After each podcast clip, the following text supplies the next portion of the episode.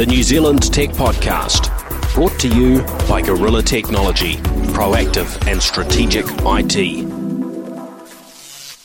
Greetings and welcome along to the New Zealand Tech Podcast. I am your host, Paul Spain, and with me is I'm Nate Dunn. Nate Dunn. Welcome to have you back on the podcast. How are you? Very good. Thanks for having me back. Always good fun.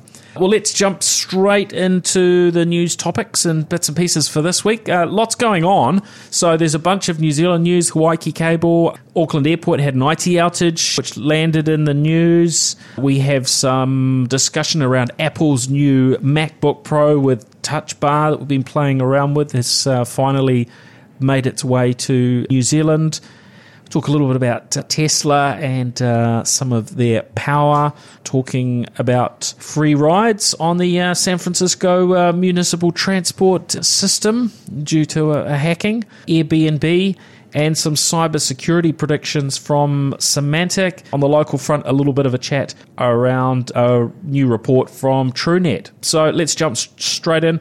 Um, first up, Airbnb. Now, I've been using Airbnb for quite some time. Nate, we were just chatting about this uh, before. You've just done your first bookings on Airbnb I for have. your upcoming trip to UK. I leave for the UK in two weeks, and so I've never used um, Airbnb. Do you want to explain what Airbnb is to anyone who's never come across it? So Airbnb, my my version of it, it gives you an alternate option to the traditional staying in sort of hotels and motels and whatnot around the world when you travel. I'm trying to think where I first used Airbnb. I, I can't remember, but I've I've used them over quite a number of years, uh, both for little you know trips in New Zealand where.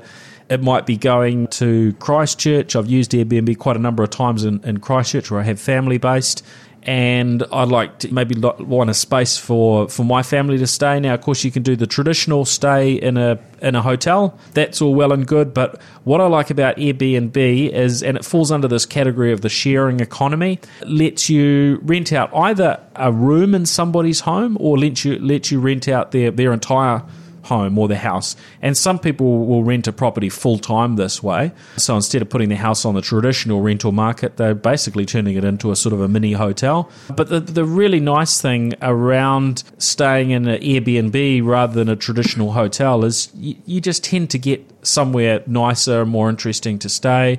You've got maybe a bit more of a variety in terms of options. Yeah, decent internet, those, those sorts of things. Access Laundry. to yeah, laun- one- one laundries keep and seeing. kitchens and so on. That that's pro- that's probably the biggest one actually. If you're staying somewhere for a time, it's just nice to have all of those standard creature comforts that you're used to at home and and having those in in place. Um, along with that, I've also seen a few places because I'm yeah going to the UK for a, a wee while over Christmas. Um, is breakfast, and there's actually been two different types of breakfast I've seen. And you read because you can review the places that you've stayed, and uh, some of the places I've seen that the person will a bit like a bed and breakfast will actually get up and make you breakfast. Although cheekily, a couple of the places I've read, the the comments have said yes, breakfast is included, but breakfast meaning included means that there's stuff in the fridge. You actually have to cook your own breakfast. I So think I think that's totally fine. I mean, you just have to read the description. Yeah, I think- because there's a variety.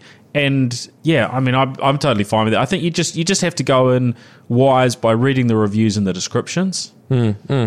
I, I've not used Airbnb before. I tend to be a motel, hotel sort of person, but the budget that we'd allowed to for our stay in the UK and now booking it through Airbnb, we've saved, I'd say, at least 50% on what it would have been or what I sort of had in my head for hotels. And some of the places, um, like we're staying in London when we first get there, we're really central. Like I think the Big Ben and a whole lot of other things are, like a three or four minute walk from the apartment that we're staying at. The train station's really close and everything else. And I, I think looking at a, a traditional hotel being that central, the cost would be uh, horrendously high. And for us, we're really just after somewhere that we can securely leave our luggage and somewhere nice and warm to sleep at night. Like we're not really need a you know big fancy hotel, so just a base to to be at is more than sufficient. I think Airbnb perfectly fits that. And when you said with that sharing economy, I think that fits in. It's a very much like the Uber sort of model where you've got a resource like a vehicle. You can share it with others, and Airbnb is the same. You you could have just a, a whole house or just one room, and you can share it with people who are looking for accommodation. Yeah, it's, I mean, certainly something that I've given some thought recently because an investment I made some years ago was in a, a property in Mount Maunganui. Now, the thought was, look, we'll rent that out for a few years, and then it'll probably become our bach because that's kind of the thing. That's the Kiwi thing to do is to have a little a little bach by the beach. But because it's been rented out for the last basically since we got it about ten years ago, we've other than when we first got it, we've never been able to stay there. Mm. And so what we've done is we've used Airbnb, and there are other, you know, var- varying other services as well, sort of local New Zealand, uh, you know, variants that are focused on on on bach rentals specifically. But we've found actually this sharing economy thing works really well because we can we can stay where we want when we want. It's actually reasonably cost effective to do that. If we decided that look, we're going to keep having a bach longer term then and not rent it out, then we would be making it available by Airbnb when we weren't using it, and you'd get somebody local who can look after changing the sheets and cleaning and those sorts of things that need to be need to be done. But very much sort of bought into this model of the sharing economy. I think it makes a whole lot of whole lot of sense. The interesting thing when you do book an Airbnb for someone who hasn't done it, and I'm very familiar with it now, having booked something like 30 of them in the last um, few weeks is is the component when you go to, to hire. So you you'll have your per night rate, so that'll that'll be fixed, and then you'll have some of them charge for extra people, some don't, and then there'll tend to be a an Airbnb fee for it being on the platform, so that's outlined nice and nice and clear. But there's also a cleaning fee. So pretty much all the, the places you look at will have will comprise your pricing will comprise of those three things: a per night rate, a cleaning rate, and an Airbnb fee, and then it explains it to you. But the nice thing with booking in the UK is that it actually convert it to New Zealand dollars. So instead of my credit card getting slammed with the, all the currency conversions and the bank fees, I'm paying in NZD, which is was a really nice surprise. Yeah, I mean, I found the model works well, and you know, yeah, we've used them. We use them in London. We stayed a little bit further out uh, on one occasion in, in London uh, near, near uh, Wimbledon, which was which was cool. Yes. Really neat spot. Uh, that worked that worked well for us right next to a train station. Singapore, where the accommodation was reasonably pricey, and we got a you know much nicer spot than we probably would have been spending on a on a hotel for the for the family, an apartment, nice swimming pool, and so on. Uh, again, close to the MRT there, and I've used them in New York and uh, California as as well as around New Zealand, like Mount Maunganui and uh, Christchurch, Wellington, and so on. But they're running into a little bit of trouble. So we've heard uh, Barcelona have fined Airbnb around a million dollars. Uh, in New York, they've run into troubles, and I think in California, maybe a few issues. So the the big news story in the last few days was around a couple who stay because New York have, have got a, a, number of rules and regulations around what you're allowed to do with your private accommodation. And I guess we're, we're seeing a little bit of what we've seen around Uber, where there's a level of protection for the existing businesses. And so, you know, imagine somebody that's in the hotel trade not being, and especially if you've got investments in that area, uh, or you know, I guess there's a whole lot of scenarios, but uh, you know, basically the the cities are earning uh, tax and all sorts of bits and pieces off uh, the the hotel trade, and now we've got people that are staying basically in a spare bedroom in a residential home or uh, a spare bedroom in an apartment or maybe a whole apartment's being rented out and it's starting to compete so there, there are varying challenges with that there's also I, I imagine some sort of safety regulations and, and things in some places that need to be followed uh, so in some cases, Airbnb is sort of running running a, a, a foul of some of that. Um, but in general, I think it's very good, and they provide you know insurance for those that are renting their home out. Uh, so I imagine there'll be there'll be a bunch, or a lot of people in New Zealand that over summer are going to be renting their homes out. For instance, right? I mean, mm. you're using Airbnb while you're going halfway around the world. You could quite easily, and I don't know how hard it would be for you to pack your stuff up and how much stuff you've got, but uh, if you could get you know clear out sort of key things or most of what was in your home was just furnishings and so on anyway you could exit it out pay someone to sort of do the cleaning and whatnot and put your home on airbnb and actually pay for your your accommodation uh, while you're in the uk you might not get quite as much as the london rates but uh, you could pay for a good chunk of your holiday that way yeah well right? it's a good way to make a little bit of extra cash on the side and that's that whole sharing economy coming in, right? Where it's mm. like, well, hey, I'm not using it, and and I mean, there certainly it's been around for a long time doing house swaps and, and things like that. My business partner, uh, before he retired, he used to do a, a, a house swap. Um, you know, I didn't know he did it, you know, quite a, quite a number of times. He'd go to Europe, somebody from Europe would come out or wherever, and uh, nice, um, you know, use his home or his. Uh, um, holiday accommodation, and so on. So uh, yeah, Sorry, thinking about the Airbnb booking system too. It's got this nice little feature. I, well, I thought it's a nice feature.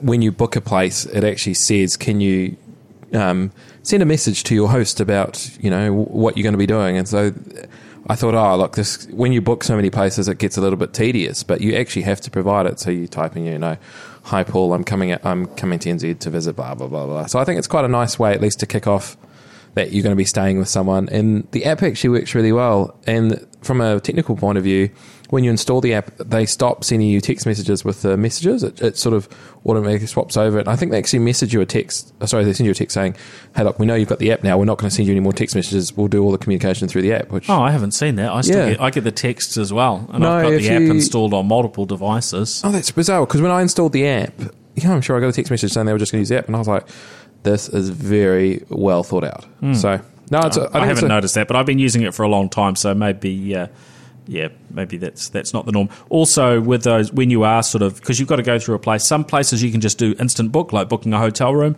Other ones you sort of send them a message and check whether they're available when willing to take your uh, your booking, and that's where sending the extra personal information is helpful. But it also takes that if you filled it in once and you're maybe you're emailing sort of you know five different uh, places or people to say, hey, would your place be available on these dates? Here's a little bit about me and you know what I'm doing. I'm not going to mess up your your home, whatever. It, it'll copy and paste that across. So when you do a new one, it automatically changes out. So if your first line says "Hi Bob" and then this one's to Jane or something, it just changes cool. it from Bob to Jane and you know carries over the text. So it does make it a very quick and easy uh, easy process.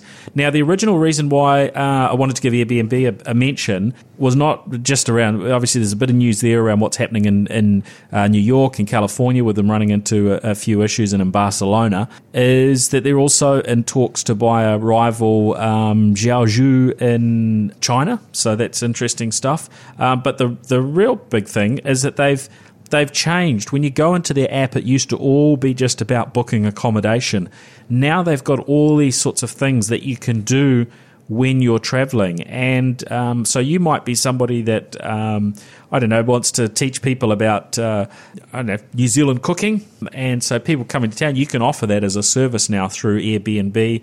Uh, you can you could give somebody sightseeing tour of Auckland or of whichever part of the country that you live in in California, for instance, there are there are little little uh, what was one I saw was around a you know basically a, a, an entrepreneurial course that you can go on while you are in visiting uh, Silicon Valley, and so there's all sorts of just little local things that you can sign up for and do while you're uh, while you're in a particular um, part of the world. Um, so yeah, that's kind of the I guess the big the big uh, change is these they're calling them experiences that they've added in to um, to Airbnb. So there's some um, yeah there's a there's some opportunities there I guess for people to uh, earn money, mostly from Airbnb's perspective, for them to earn more money and to build a bit of a stickier experience. So I would imagine over time, what they're wanting to do with the Airbnb is kind of make that the go-to place when you travel. So maybe they'll also offer you. Uh, I mean, initially they're, they're they're looking at those that sort of sharing economy type uh, thing and some extensions of it. Uh, but maybe in the future you'll buy tickets to shows. Maybe they'll they'll start selling you airfares and so on through their through their one app because they'll know about your accommodation and then can you know tie together the other side of it or or, or vice versa. So um, Do you know what the, um, the do you know what the the shortest amount of time you can um, book an Airbnb in it? Like if you They they vary. So uh, if you're renting out your place, you can um, you can make it available for just a night, and you basically sort of set some rules. So uh, I mean, with the instant book ones, uh, I mean you'd have to have. Uh, most of them you wouldn't need a whole lot of warning, but there are different techniques that people use. So, for instance, some people have some technology in, in place. Um, so, I read about one guy who was he'd basically made a living buying up some uh, accommodation that was quite cheap in uh, Las Vegas when the when the property market uh, downturn sort of happened there with um, the GFC yep and uh, so he bought this stuff up cheap and then basically he put in uh, technology so you could um, he could control who could get in and out via electronic you know locks that were linked back to uh, you know he, he could control them over the internet so Cool. he could give you a code that was your your code to use for the three days or the one day or whatever you were there and all of that set up. So I guess you could just automate that whole lot up the wazoo. So basically, as soon as you get a booking, it sends them the confirmation, sends them their code, um, or it tells them that the app that they need to, um, you know, they need to register for because you can use an app to open a door, uh, those sorts of things, and just you know you could automate the whole lot, and it could send the message off to you know whoever you've got who does your, your cleaning and laundry and those sorts of bits and pieces, so that uh, all of that happens when the person uh, leaves. So you know it all just all just works. Very cool. Um, so yeah, so it could be from one night. Some people set a minimum and say, look, the long, shortest you can stay is, is five nights. And some of the uh, legislation, I think that's what they're coming up against in uh, in New York and California. As a legislation is, look, you're not allowed to rent out your home for less than say a 30 day period because they're they're looking at more traditional type rental. They don't want you to be competing with the uh, the hotels. Um, now, anyone that's interested in Airbnb, um, Airbnb have a little um, offer going on at the moment uh, if you use an affiliate code, and I'm more than happy to share mine because uh, we both do well out of it. So, if you haven't used Airbnb before, you haven't signed up, and you think you might do at some stage in the future, if you go to airbnb.co.nz slash C slash P S P A I N 1, so P Spain 1, that will give you $45 credit towards your first Airbnb uh, stay. Which is kind of uh, kind of convenient. Doesn't matter where in the world it is, but it's um, I think it's forty five New Zealand dollars towards your first stay. If you rent out your home, you decide, oh, maybe I'll let my place go over summer, or you've got a, a beach pad that you're not going to be using for the whole period, and you decide to try and try and uh, uh, make that available, uh, then I think you get. I think they also will give you a, hundred dollars for the first time you actually rent out your place. Um, so that's actually pretty uh, pretty generous. It's quite an enticement to get people to give it a go.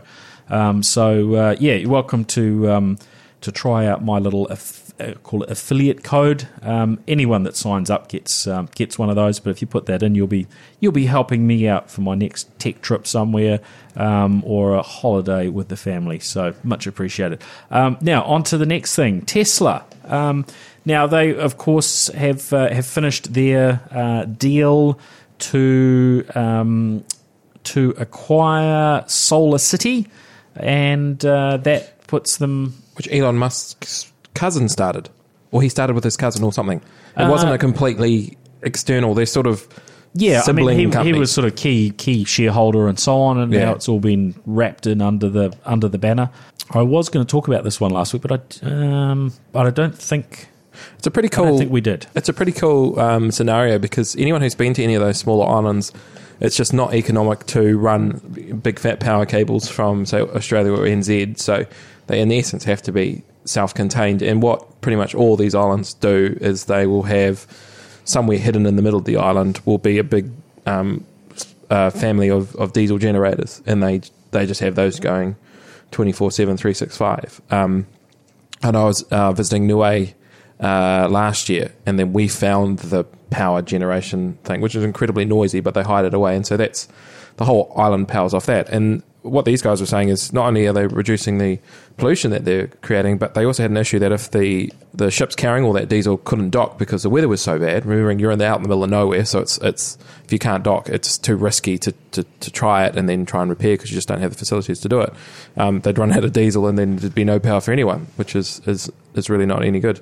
And the, the thing that these islands have in abundance is sunshine. Like that's why you go there on holiday because it's it's hot and sunny. So it, it- I think it, And it's even a if it's cloudy, they're generating power. Anyway. Yeah, it's like the perfect marriage of technology of having these uh, Tesla power banks, the um, solar panels, and you know keeping the island ticking over, and not having all that dirty, dirty diesel being. Well, I guess you know there is a, there is a key to this, and it's it is those Tesla uh, batteries, the the power um, the power banks, because traditionally you would have been a little bit stuck with just solar power, right? Um, but that then by by having um, having the batteries, that then allows them to run. Um, I think in this case of this American uh, Samoa um, island, um, how do you pronounce it? Have you got your uh, Is it Pag- uh, Tau T A apostrophe U. Tau? Yeah, I suppose. Yeah, um, that's that's my guess anyway. Um, but yeah, I mean, it's now made them you know entirely self sufficient, and because there's a whole array of these things, if one of them breaks down, presumably they're you know they're still okay and so on. They can still get things repaired. Um, and yeah, it looks like a, a really uh, a really smart way to um, um, to look after themselves. And they it said that they um, you know the huge costs. You know, hundred. I think there was a, a mention of four hundred thousand dollars a year was being subsidised. They were being subsidised towards their uh, the, the, their diesel. So you know, a very very expensive way of uh, of getting power.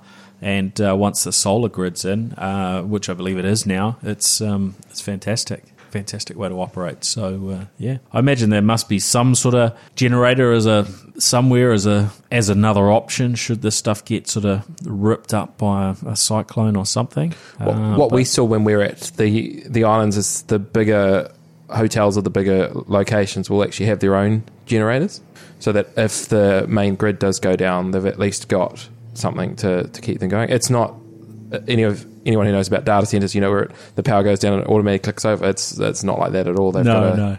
boot it up, fill it up with diesel, and there's a bit of downtime. Da da da. da. But it's better than having no power. So yeah, we've got a generator in our building uh, here, and I think it takes about one one second, certainly under ten seconds to Wow. kick in. It's uh, yeah, it's very very convenient. But yeah, that's probably not not not the case in most locations. But uh, we're in the building with a with a s- internet service provider, so we we take advantage of that. So on to something else quite interesting was the uh, San Francisco municipal uh, transport system got uh, got hacked. Uh, and appearing on uh, the screens across their their um, transport stations on uh, computer screens and so on was the message "You hacked, all data encrypted." Um, so they were in a spot of bother, and basically they had to respond by giving uh, free rides, uh, at least. Um, for for a, for a day or a day or so um, while their systems were uh, were compromised. So yeah, bit of a bit of a messy uh, messy state for them, and they've been investigating uh, what's what's been going on. Um, of course, it was Black Friday in the US, so uh, somebody was saying, "Was this some sort of Black Friday deal that we're getting uh, free free transport?" But um, yeah, things were just were, were basically wide open. People could go and get their free uh, uh, free free rides. Um, so. Yeah, not good. Apparently, the uh, the email systems um, were part of what was uh, what was hit at the uh, the transport agency. So, um, yeah, we, we're seeing more and more of these sorts of things, um, aren't we? It's not uh, it's not nice. you're in because you're obviously quite close to this the industry, you know, providing businesses with the ability to secure their networks. Is this a in your mind? Is this the sort of thing that you could prevent from happening, or is it they're such a big target that, regardless of what safeguards you put in place, it was it's sort of inevitable? If somebody really wants to get you, they they can get you. Like, uh, you know, if somebody wants to break into your house, there's probably a reasonable chance there will be a way that they can break in. Uh, but the, I guess a, a very uh, large um, uh, amount of impact, particularly for our uh, you know our small to medium businesses and with sort of common uh, common types of attacks, there there are lots and lots of things that can be put in place to mitigate those risks. So uh, with Gorilla, we have a, a very very uh, high chance of protecting our customers against the sort of you know the the very you know typical type of uh, s- scenarios uh, that that they see. But you know, unfortunately, no, you can't be you can't be hundred percent sure. So there's a you know there are a bunch of layers and things that we uh, um, that we put in place. Um, so yeah, it's. Um, it's it's an ongoing challenge. I mean, part of part of that tends to be uh, education. So we spend you know a lot of time uh, educating people around the common scenarios and the, uh, the you know the common sorts of things that they should be aware of. But look, you, yeah, it's one of those things that uh, it's now uh, not if you're going to ever get hit. It's when uh, when you're going to get hit and how quickly you find out and how you respond to it. So uh, yeah, it's a very very different period to where we were a few years ago. Uh, a scenario I saw uh, just recently, actually working through a, through um, uh, a change in uh, in situations with property. So uh, going through and working with a real estate agent in West Auckland recently, and I got a call from him, and he explained to me that the reason he had been delayed with getting me some information was that he had been hit with ransomware, and oh, basically it had taken out all his key information. And of course, his IT provider just you know didn't you know they they weren't taking any responsibility for it at all. And I guess this is a common scenario you get where where people you know engage an IT provider to do what they ask of the IT provider, and of course the company doesn't know what to ask and what to expect. And so, you know, th- this is what they got. You know, we have all sorts of scenarios like, uh, you know, people having admin access to their own computers or uh, contractors with, you know, very, very loose arrangements around what's acceptable. Uh, basically, this really crippled his business. And, uh, you know, he was still telling me. Uh, maybe 10 days later, that he was still stuck, didn't have access to his information, hadn't worked out what to do. Somebody else was looking at it. Uh, I mean, at this stage, I was saying, look, it would have just been cheaper if you'd actually just paid, paid them to, paid them to get, to get your stuff back. Uh, I mean, I know that's not something you ever really want to be recommending to anybody, but boy, you know, having a business crippled for uh, uh, for ten days, and of course, you know, there's no absolute guarantee you, you pay someone you're going to get back, or that you're not going to get hit uh, with a bigger thing a week later, or, or anything else uh, if you don't actually address the uh, the the issues at hand, right? So um, there, there's there's a lot more to it than that. But never mind. That's um, an important lesson, uh, hard learned, I suppose. Yes, you need you need some uh, backup strategy and uh, test it regularly to make sure that it is actually the data you think is being backed up is actually there, and that if you did have that's right. A catastrophic fail like that. Even if you know your hard drive in your main laptop dies, yeah, or your laptop gets pinched because you leave it in the car accidentally, you're going out for dinner. Have you got a strategy that you can get access to your contacts, your emails, all those important proposals. Because yeah, there's there's just so many in my mind. There's just so many ways that you can do it nowadays. That there really is no excuse for for not having some strategy in place. Yeah, yep. You've got to you've got to have something in place, um, and we'll chat about that a little bit more shortly because uh, Symantec have uh, have shared with us their uh, 10 predictions for uh, for 2017 uh, from a cybersecurity uh, perspective. So we'll jump into those. Uh, now, on a local front, the uh, the Hawaiki cable is underway. Uh, so this is something that we've we've commented on in the podcast probably for I don't know, maybe two or, or, or three uh, years, the possibility uh, of this uh, this cable going ahead and and being built. Well, you know, the the good news for us in New Zealand um, is not only have we got the uh, Tasman uh, Global Access cable uh, that will be finished. I think. The, I mean, the last we heard was end of uh, January type time frame, so that uh, that should be in place around that time. Um, but now the uh, Hawaiki cable, and uh, that build is underway. That will link up uh, New Zealand through from uh, I think from the Mangawhai Heads. that will link up and hook up to to Sydney, and then that will go through. Um, uh, the Pacific uh, is number I think a number of uh, spots there, including uh, American Samoa and uh, and Hawaii before landing. I think in um, in Oregon, so a little bit further north than some of the other cables we've seen, which landed in in California. So uh, yeah, that's uh, that's pretty exciting stuff. Um, we won't dive in too much to that discussion to sort of you know the the benefits of it and so on, uh, because they have said they would uh, they'd be keen to join us on uh, NZ Tech podcast episode.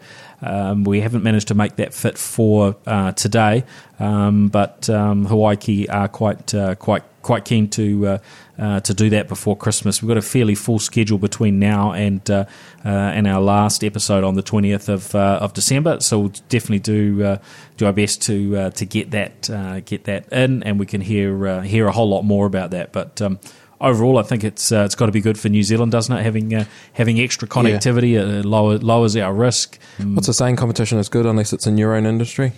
That's true. I think it's going to drive as our data caps get, uh, especially mobile data caps get bigger and bigger we're going to need that backbone capacity because a lot of that content uh, is coming out of the US. ISPs are getting clever and are caching a lot of the, say, YouTube video. So instead of, you know, you and your neighbor watching the, the same game release video, they're actually storing that locally. So that, that cuts down, that cuts down on cost. Um, but we still need a, a quick connection to the US. And so at least having a couple of options, there's a little bit of competition there, which is uh, going to flow through to us as consumers, which is always a good thing.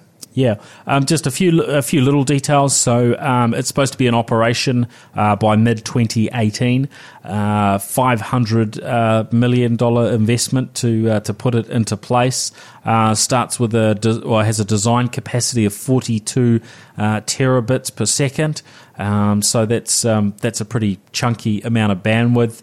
Um, and of course, they have um, they have some key uh, partners that they previously signed up, um, including uh, REANNZ with their their research network links up universities and, and research locations and so on around New Zealand. Um, also, Vodafone and, and Amazon uh, Web Services. So um, yeah, there's um, a lot of uh, a lot of work that they've done behind the scenes to get to this point, get it funded. I, th- I think uh, the the funding comes out of uh, entirely out of New Zealand, but uh, we'll hold off for a, for a, for a bit more detail on that uh, when, when we get to dive in for that separate uh, chat. But I think that the diversity is really a good thing uh, for New Zealand, and it means if one of the other uh, cables is hit or damaged in some way, uh, then there's a you know much much higher chance that New Zealand's not going to get knocked off the grid. Which um, in the age we're in, if we lost internet connectivity as a country, um, it would have a fairly uh, catastrophic. Uh, impact, I think, on on our economy. Yes. Um, sort of, you know, think of think of you know the the billions that this recent earthquake uh, has cost. I think you would just be. Uh, yeah, I, I wouldn't like to think about Think what, of what, all- what, what those figures might be if we got knocked out for a couple of weeks waiting for them to uh, repair cables. Think of all the lost Snapchats, Paul. What would we do? Yeah, no, that would be the worst. that would be the worst thing that could happen. Would be missing out on, on some snap Snapchats, Nate. That's, Exactly. uh, it's, a, it's a good point. Well, the, the more people do business over these sorts of things, actually, it, it could have a cost. So there you go. Not not something we might have considered in the past, but uh, there, there we are. Uh, so what else? What else have we got going on this week, Nate? IT outage at Auckland Airport? Yeah, tell tell me about that. Uh, you- I don't know a about lot. I don't know a lot about it. I just saw on, on Twitter at about lunchtime today that the Auckland Airport network went down. Um, I don't know exactly what had happened, but supposedly a few of the cafes that at the airport had signs up saying EFTPOS was down, um, cash only. And I also saw another tweet that a photo of someone had put up. Um, the, the caption was, "Oh, it's New Zealand," and it was a whiteboard, and on it was written flight numbers, where they were going, like Auckland, Tauranga, Christchurch, and then what gate they were at, which I thought was a, an amazing backup solution to when you can't get any flight information out. Grab a whiteboard, grab a whiteboard marker. Let's just do this old school. Yeah, yeah. So Um, yeah, so Auckland Airport uh, tweeted that they had an outage and it was impacting um, flight information. They said fl- you know flights themselves aren't affected. Um, so that they, tw- I think they tweeted that at eleven thirty uh, a.m. this morning, and uh, by about just over three hours later, they were um, they were up and up and running again. But uh, yeah, not uh, not a good position for uh, for an airport to be in with having uh, those sort of key key systems fall over.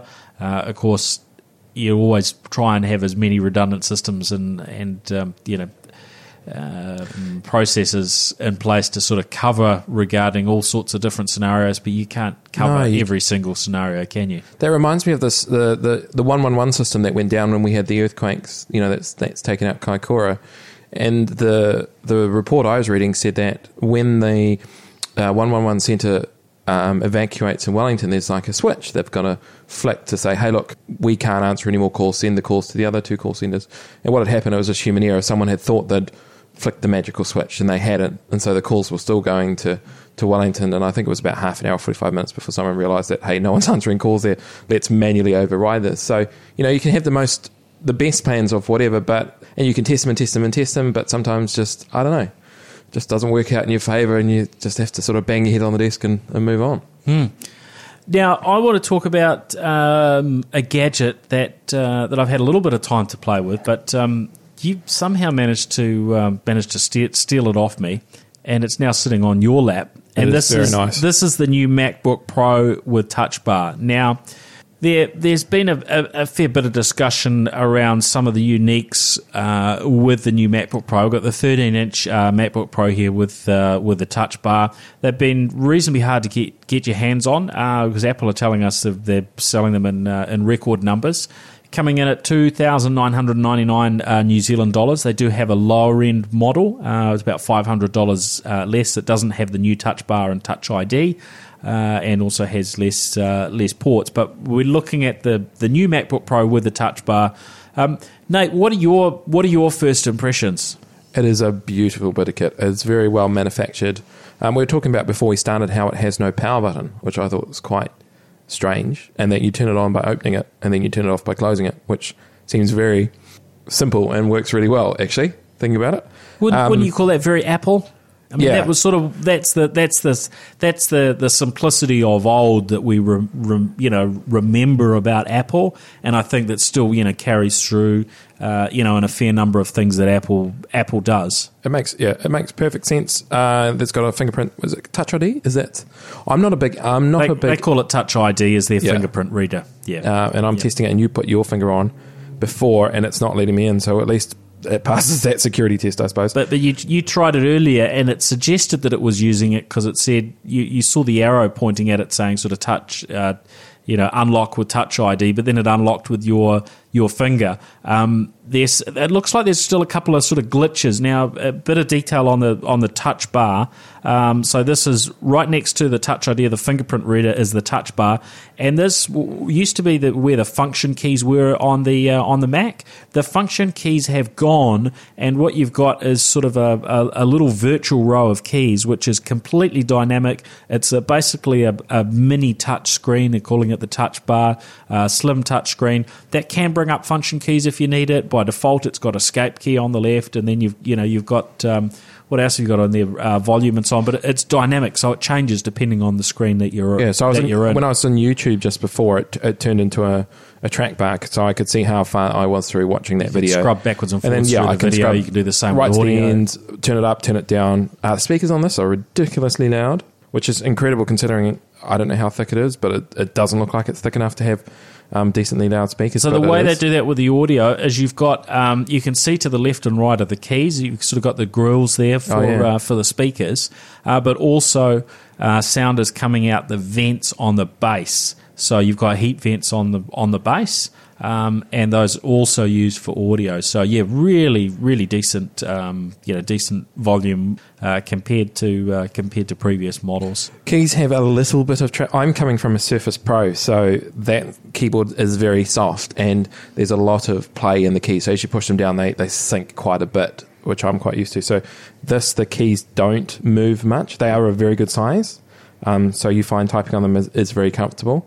The, they don't have much play, which would take a bit of getting used to. So it, it does feel very strange to type on. I think the one thing that the the touch bar is an amazing bit of kit. Really, not, I really like that. The, the thing that's missing for me, again, coming from a Surface, touchscreen. Like I'm so used to scrolling up and down using the touchscreen that this, like even before I tried to cancel out of logging in and I touched the screen and it's not a touchscreen. Like Yeah, because you, I mean, there are, some of the UI actually looks like it is geared up for touch, Touch, doesn't it? Hmm.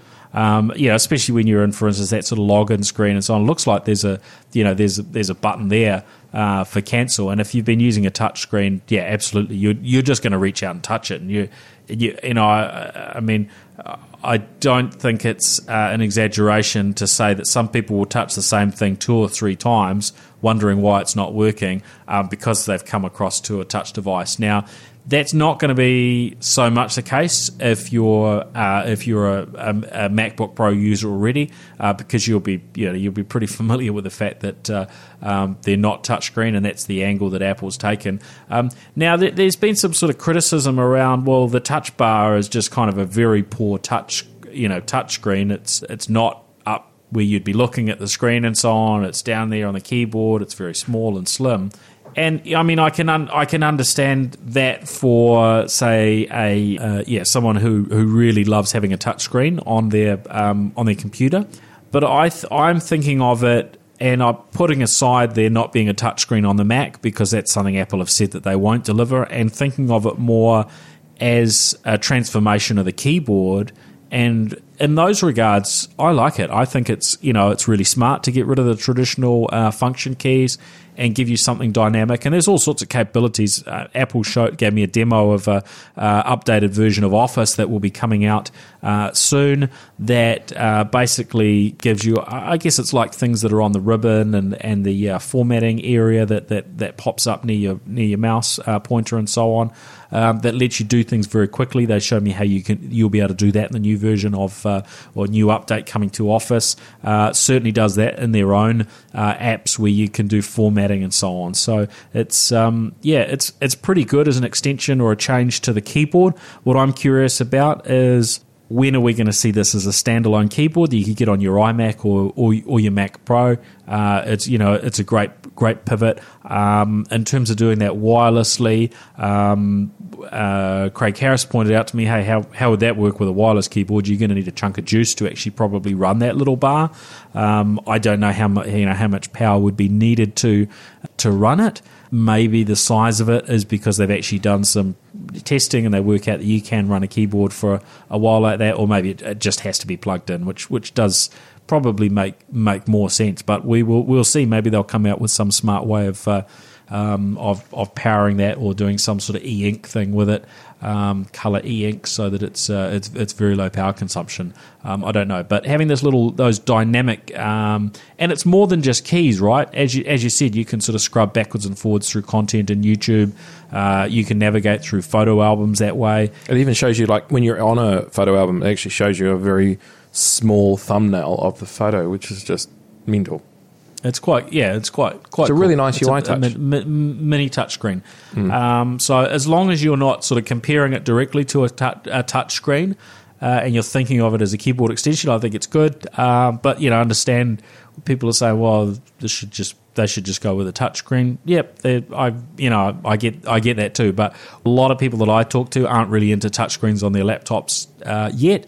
Um, although, you know, what's your experience with having a t- touchscreen laptop? I would be exactly the same. I uh, we've got a few sister companies that we deal with, and they all had um, laptops that have got touchscreens, and I th- thought it was a complete waste of time. Like you've got a perfectly functional mouse, why do you need a touchscreen? But I think once you go to a touchscreen, it just because you th- you think when you don't have a touchscreen, you're like it's going to be very annoying to to have my hands on the keyboard and then have to move those to touch something. But it, it just becomes uh, very intuitive. I think you can be typing and you can see something on the screen and you need to scroll up a document or scroll down a document. You can then just quickly flick the screen up and down um, as you need to. So, as someone who went from a non touchscreen to a touchscreen, I would really loathe to go back uh, to a non touchscreen laptop because I'm so used to all the um, gestures and moving things around and zooming and, and everything that a, a touchscreen gives you. To the fact now, I think when I jump on someone else's laptop, I'm so used to touch that I'll be like, oh no, sorry, this isn't touch. I can't. As, as you did with the as I did yeah. with this one. Yeah, um, yeah. I mean, it's yeah, it's a really nice laptop. It's got a gorgeous screen. It's got all those things. I mean, if you're if you're, a, engineered. if you're a Mac user, uh, a Mac, yeah, been a MacBook Pro user. Um, now, the other things people have complained about is, you know, that the, the, we're, we're down to basically four USB C uh, ports, the Type C ports, um, Type C ports, and a headphone jack as the, as the connections. Um, and as I mentioned on the podcast before, I actually don't think that's such a big deal. You can now, you know, you can plug into, and there are varying sorts of sort of dock type uh, things available. I think we're still waiting on the on perfection there. I would like to see Apple come up with their own product. I think that would be a very smart move from them. Um, we've tried it with some of the third party ones. Even you know we've got a uh, an HP one here, and these aren't just USB C ports. They they uh, support Thunderbolt as well. And so we tried one with a USB C Thunderbolt uh, dock for uh, for one of the HPs. Plugged it in, and um, you know I think it would power it. The power through would work some of the capabilities worked, but some didn't. So that's not something that uh, we can recommend, unfortunately. But there are a few sort of, you know, certainly dongles that'll that'll give you a, you know, a screen and I think uh, Ethernet and uh, uh extra USB ports and so on. Um, what I've got plugged in, i have been using the uh, the standard MacBook in the studio, uh, which just has the single USB C port and it doesn't have Thunderbolt, and that's just got a little um, a little dongle that gives USB uh, HDMI, and then a, um, a pass through for, uh, for for charging. But yeah, there are certainly some units that are that are better than that. And I mean, these these ports are, are very fast. You can do lots of stuff over them. I, I can understand people being a, a, bit upset at, at the change and so on. But I think you know if we if we go to you know dock type scenarios and carrying a few uh, dongles in your bag, it's uh, it's, it not, cover, it's not difficult. You know, it's it's not as much of a nightmare, and it's just it's also part of the challenge of move, moving uh, to slimmer and slimmer devices. Yeah, you're not going to be able to kind the, of kind of where, this where, thing where we've headed. This thing isn't thick enough to have a USB port on it without having that oh, I can't remember which laptop had it. You know, where you, you sort of click it down, and that that was more the Ethernet port where you Ethernet, click it down to yeah. Yep. to plug it in. HP I, and others have done that. I yeah. think just yeah, Type C. Um, I've got a Nexus 6P, so that, it's had a Type C for ages. I'm surprised it's got a headphone port. Actually, would have thought that as as part of that move away from the format, which is from like the 19, what was I reading? It's like 1980s or 85 or something or other. That it's remained pretty much the same ever since. Surprised that they actually kept that on there. Whether you know you just moved to Bluetooth headphones. Well, yeah, it, it, it's a, it's an interesting one. I mean, I kind of think it's good to have that option. I mean, here uh, studio wise, we you know we can plug uh, straight in if if we want to. Um, I, I, still find it quite convenient having the having the wired uh, the wired port. Mm. Um, and I said I got you know I got hit once with the iPhone. I was on a flight and didn't have my uh, wireless headphones, and it was like, oh, I'll just jump in and listen to a oh, can't listen to a podcast on the iPhone. Conveniently, I had another phone, and uh, you know, away I went. I learned learned that on my uh, my last trip, and um, didn't get caught out again. But want to be aware of. Um, okay, a couple of other things to mention. Um, TrueNet have put out a latency uh, report. Well, it's not quite out yet, but I, have seen a bit of a preview today. Um, NBR National Business Review have a bit of uh, have a bit of coverage of this. Um, unfortunately, if you're um, uh, reading that, you have to put up with my commentary in there. Um, but um, the the key standout for me, and this was focused on on gaming actually, and and, and gamers and the, the latency getting to varying gaming servers uh, in Sydney, which uh, is where a bunch of them are.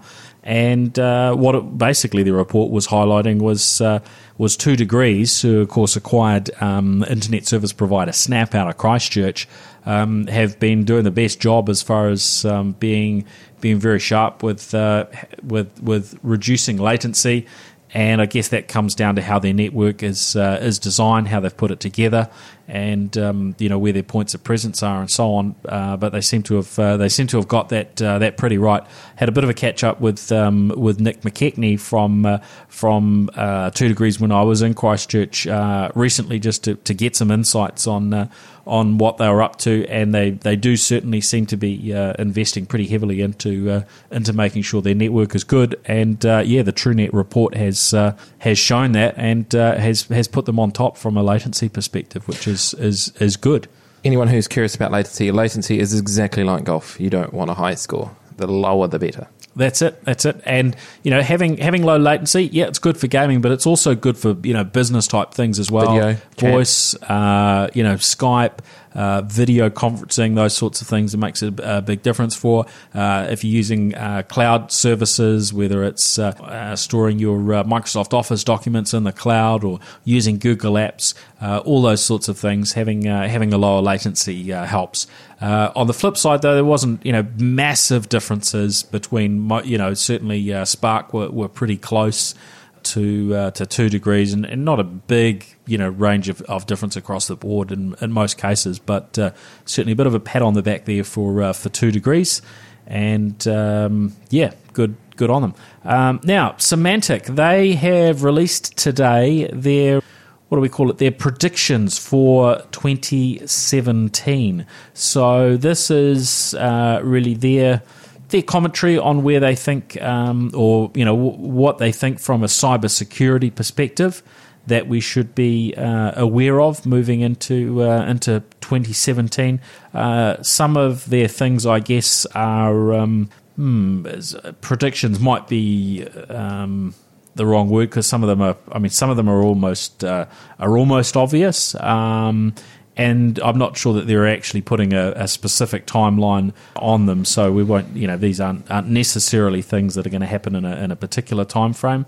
But yeah, I thought it was uh, was interesting. So I thought maybe we'll uh, we'll mention one or one or two of those. Um, so let's have a have a quick look before we uh, before we wrap up this uh, episode. So. Um, So some of their Internet things, of Things denial of service attack, which pretty much means your Samsung fridge at home that you use to browse recipes and potentially order extra products through your local favourite supermarket. An attack where a whole lot of uh, bogus requests are sent to it, so it becomes overwhelmed, and then potentially your fridge turns off or, or whatever, spoiling all that food is one of their. I think big um, predictions and probably the scariest one for someone who thinks, oh, it'd be really nice to have the fridge connected up to the internet. Well, I'm not sure they're talking specifically about the fridge, but just sort of generally that there'll be an increase in those uh, denial of service attacks that are sort of led by Internet internet of Things. connected things. Yeah, yeah, yeah. Your fridge, And- your vacuum could be anything at home, really. Yeah, yep. Um, but the- what what we're seeing at the moment is is those things are participating in these botnets to actually bring other things down, and that was what took down Twitter and, and other services recently was uh, was all of these all of these gadgets connected to the net. So they're saying that that's going to uh, increase. They're they're talking about uh, we, we were talking about ransomware uh, earlier. Uh, they're saying ransomware is, is going to there's going to be a significant focus on uh, um, on attacking the cloud.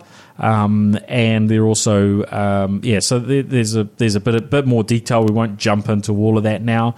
What what were the other ones that were uh, interesting? Uh, they talked about connected cars um, being taken for uh, for ransom, and of course there was uh, an exploit just in the last few days uh, where it, it was demonstrated um, stealing a Tesla, basically through a um, through a vulnerability there. So. Um, yeah, that that could be expensive if you lose your hundred thousand uh, plus car to a um, a hacker. That'd be kind of Um, annoying. Yeah, it would Lying be. in bed, you hear your uh, Internet of Things connected garage door open up, and then your car back out and go off down the street. You think, oh, I should have put that patch on or whatever I should have done. Yeah, well, the nice thing, the nice thing with Tesla is they do they do do a very good job of um, you know automatic updates and so on. Interestingly, apparently that uh, they've only just recently started enforcing sort of signed code, so that basically dodgy code could actually be loaded onto uh, onto the vehicles without it being checked that it was legit good uh, good code, which um, s- sounded a little bit odd to me that Tesla wouldn't have been at the at the forefront on uh, on that sort of uh, practice. But there you go. Um, they're also talking about uh, drones being used for espionage and explosive attacks. They're, they're saying you know it's it, it's quite you know possible this could happen in 2017, but certainly you know it's going to become more and more of a risk going going forward. And I think you know we're talking about these sort of terrorism type uh, situations and, and, and so on. What else were they talking about? Um, rogue nations, uh, rogue nation states uh, financing themselves by stealing money online. I mean, that's something that's already happening. So I guess the, that's uh, you know we're seeing those, those sort of uh, states like like North Korea certainly alleged that they're they've they've been out involved in some of these fairly fairly dodgy attacks like the Swift based attack we heard about earlier earlier on in the year. I'm talk about an increase in uh, fileless malware, uh, also more SS. SSL abuse, they're saying. Secure, secure sockets layer abuse will lead to increase phishing sites using HTTPS. So, yeah, if you think of going to your internet banking site and getting the, the nice green bar up the top that maybe gives you a, a little bit more confidence that, that, that you've gone to the, the right banking site and that it's legit, more and more people will be using uh, SSL uh, certificates to um, you know even on their dodgy phishing sites because it's just got so easy, uh, including free options now to uh, to secure your um, uh, or encrypt your uh, your web traffic and uh, move you from HTTP to HTTPS protocol. That was it on that list, Nate. Were there any of those that sort of jumped out to you? I mean, what do you think about the uh, the idea of uh, drones being used for espionage and uh, you know explosive attacks, and and the idea of drone jacking, uh, where people are sort of intercepting uh, drone signals and um, uh, redirecting them for uh, you know criminal intent, um, or you know drones being being used for yeah, I, I guess scenarios uh, like what we see maybe in terms of uh, suicide bombers in the uh, the Middle East and so on. Well, and it's that pretty sort of stuff happening through drones. Pretty scary stuff, to be honest, because the the drone can pretty much get anywhere, and the operator can be is it a k away or uh, or even further. And so, if you did have some sort of incendiary device attached to one, you could fly fly up right up to the corner of the gorilla um, building and then detonate it, and then sort Mate, of what are you suggesting bit here? away on your way. Back down, buddy. Well, I'm not going to suggest my own headquarters. I think it is a scary thing. Um, we haven't seen it yet, but as the technology gets cheaper and people find all sorts of nefarious ways to uh, uh, affect others, that yeah, I think it is it is a scary prediction, and I I, I hope it's one that Symantec have got wrong, but they quite